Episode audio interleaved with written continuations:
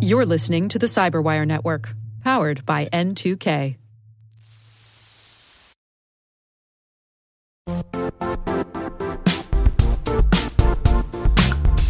The IT world used to be simpler.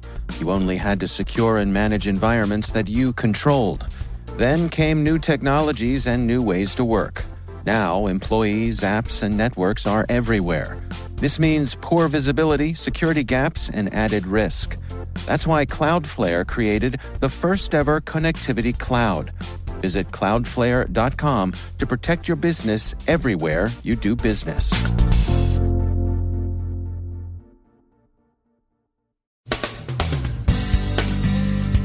CISA is now an agency within DHS. Cozy Bear is back and spearphishing in American civilian waters.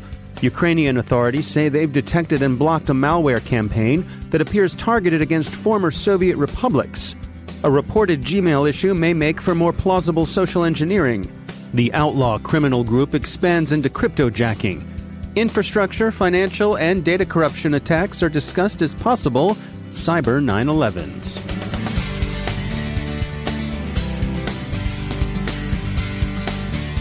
From the CyberWire studios at Data Tribe, I'm Dave Bittner with your CyberWire summary for Monday, November 19th, 2018. The new U.S. Cybersecurity Agency, the Cybersecurity and Infrastructure Agency, or CISA, is now ready for its groundbreaking. President Trump signed the legislation that authorized it into law on Friday. The CISA Act, in effect, reorganized and clarified the charter for the Department of Homeland Security's National Protection and Programs Directorate, best known simply by its initials, NPPD.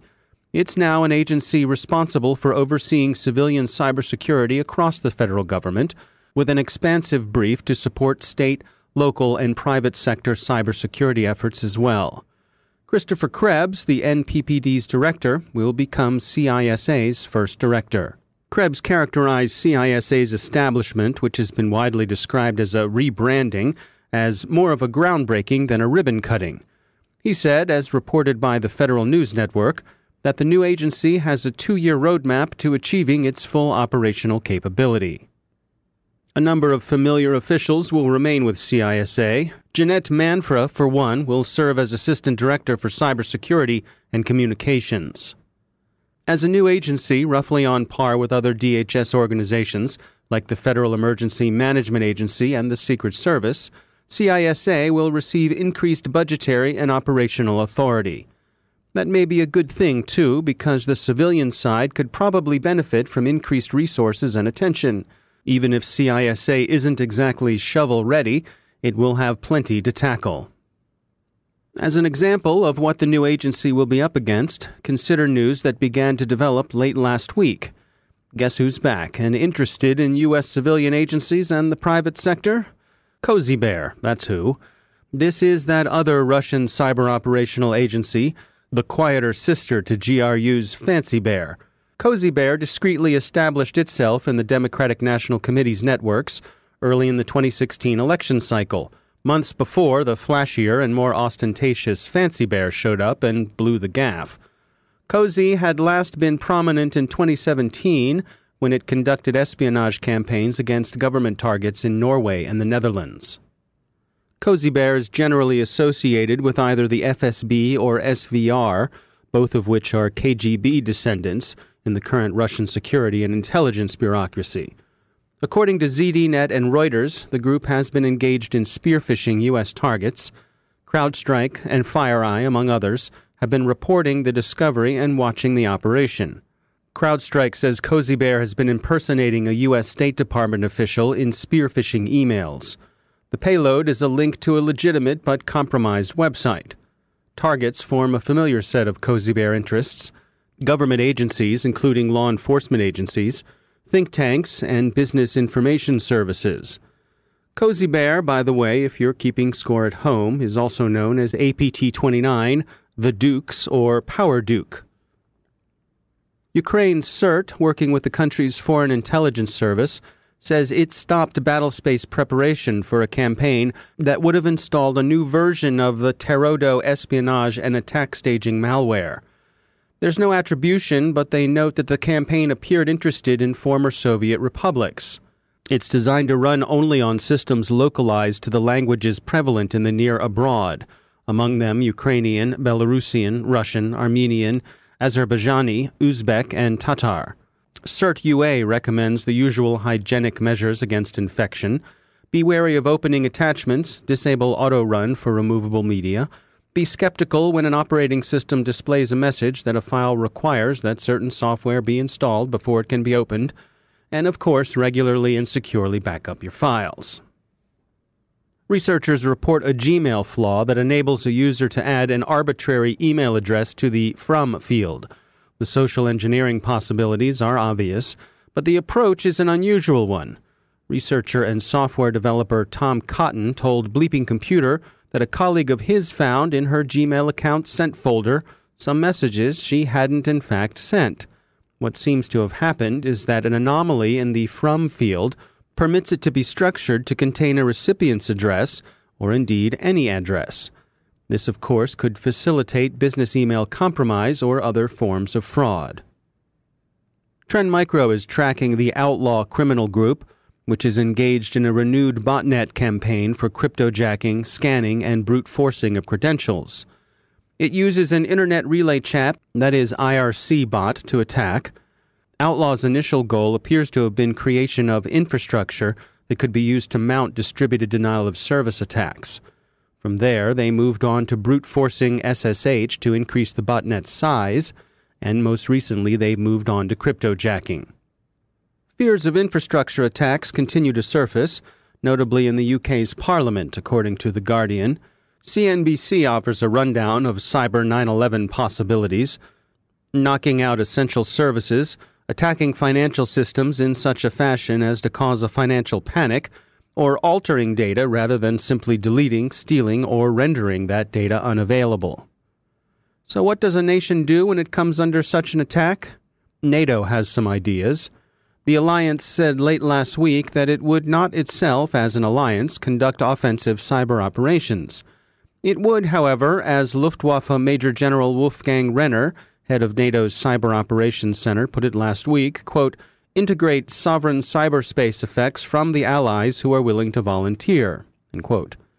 This may seem like a distinction without a difference, but the answer represents the relative immaturity of international norms in cyberspace and NATO's attempt to map the legal distinction between national initiatives and collective defense to the new domain.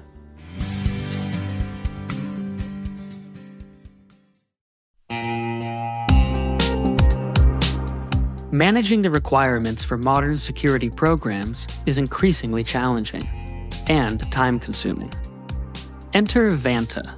Vanta gives you one place to centralize and scale your security program. Quickly assess risk, streamline security reviews, and automate compliance for ISO 27001, SOC 2, and more. You can leverage Vanta's market leading trust management platform to unify risk management and secure the trust of your customers. Plus, use Vanta AI to save time when completing security questionnaires. Cyberwire daily listeners can get $1,000 off by going to vanta.com slash cyber. That's V-A-N-T-A dot com slash cyber.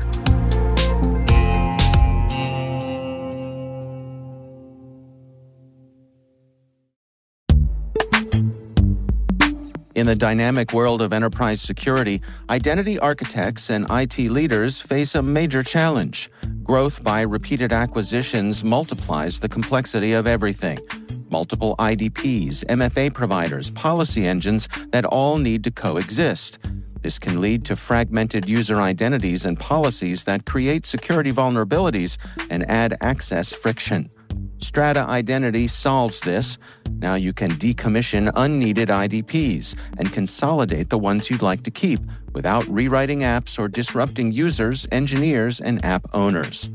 Plus, Strata's modular architecture makes it easy to integrate with any identity provider without manual maintenance and coding. Join the ranks of cybersecurity leaders using identity orchestration Visit strata.io slash cyberwire, share your top identity security priorities, and receive a pair of complimentary AirPods Pro. Offer valid for organizations with over 5,000 employees. Step into a new era of identity management at strata.io slash cyberwire.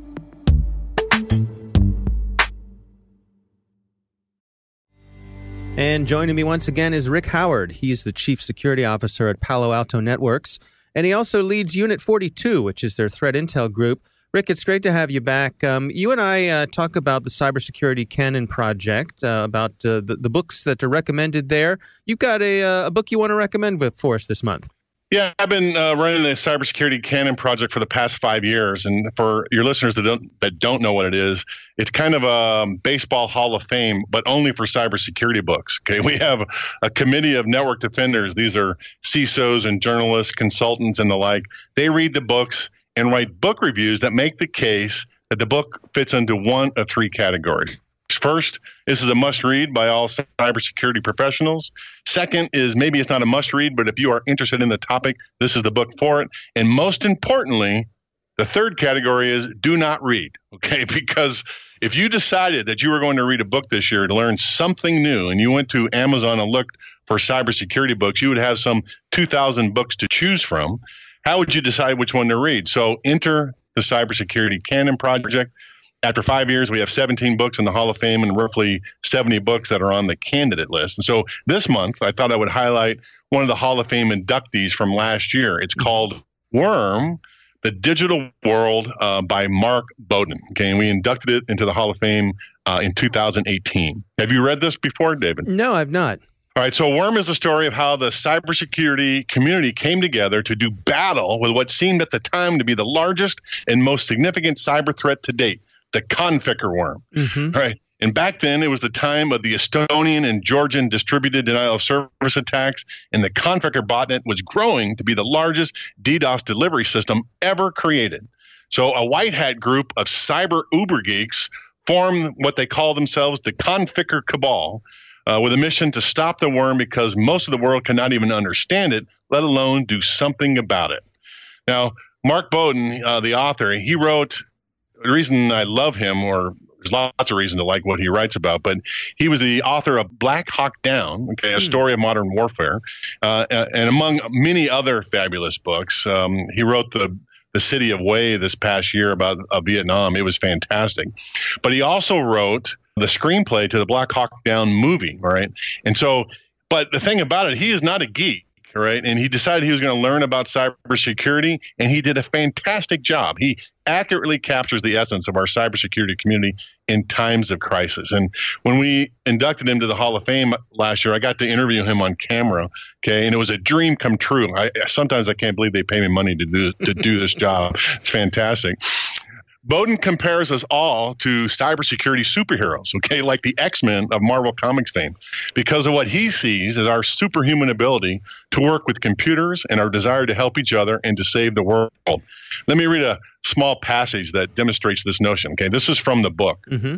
What were superheroes after all, but those with special powers? Marvel's creations were also invariably outsiders, not just special, but mutant, a little bit off defiantly antisocial, prone to sarcasm and cracking wise, suspicious of authority, both governmental and corporate. They went about their day jobs as unassuming techies, men whose conversation was guaranteed to produce the glaze. But one, out here in the cyber world, they were nothing less than the anointed, the guardians, the special ones, not just the ones capable of seeing the threat that no one else could see, but the only ones who can conceivably stop it. I love that. Okay. And I aspire to be that. I wish I could be all those things he mentioned in there. All right. But in the end, the Conficker cabal failed. Okay. To use a chess analogy, uh, the cabal maneuvered the Conficker worm hackers into a check by preventing it from receiving any new instructions, but they were unable to comp- kill it completely or to put it into checkmate. Today, it still rages on. It still doesn't do any, anything, but it continues to grow security professionals will learn nothing new in, in terms of technology and craft, but they will, will remember that scary time and how we were all very worried about 1 April 2009, the day that the world thought Conficker would come to life. Newbies will get a lot out of this book, though. Bowden does a great job of simply and clearly explaining many of the key technical pieces that make the internet run. If you are new to the community, this book makes a great introduction. It is a Cybersecurity Hall of Fame inductee, and all of us should have read it by now. But more, more importantly, how can you not like a book where the author favorably compares the cybersecurity community to the X Men? Okay, as Stan Lee likes to say, "Enough said." All right. Well, uh, uh, you make a compelling case for it. I will have to check it out. Our, our ongoing uh, book club between you and me. So, uh, as always, good recommendation, Rick Howard. Thanks for joining us. Thank you, sir.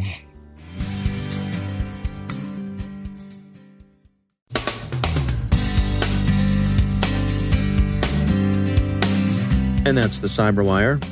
For links to all of today's stories, check out our daily briefing at thecyberwire.com. And for professionals and cybersecurity leaders who want to stay abreast of this rapidly evolving field, sign up for Cyberwire Pro.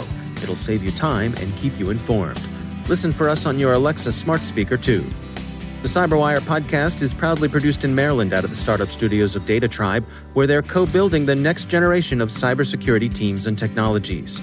Our amazing Cyberwire team is Elliot Peltzman, Puru Prakash, Stefan Vaziri, Kelsey Bond, Tim Nodar, Joe Carrigan, Carole Theriault, Ben Yelin, Nick Veliky, Gina Johnson, Bennett Moe, Chris Russell, John Petrick, Jennifer Eiben, Rick Howard, Peter Kilpe, and I'm Dave Bittner. Thanks for listening. We'll see you back here tomorrow.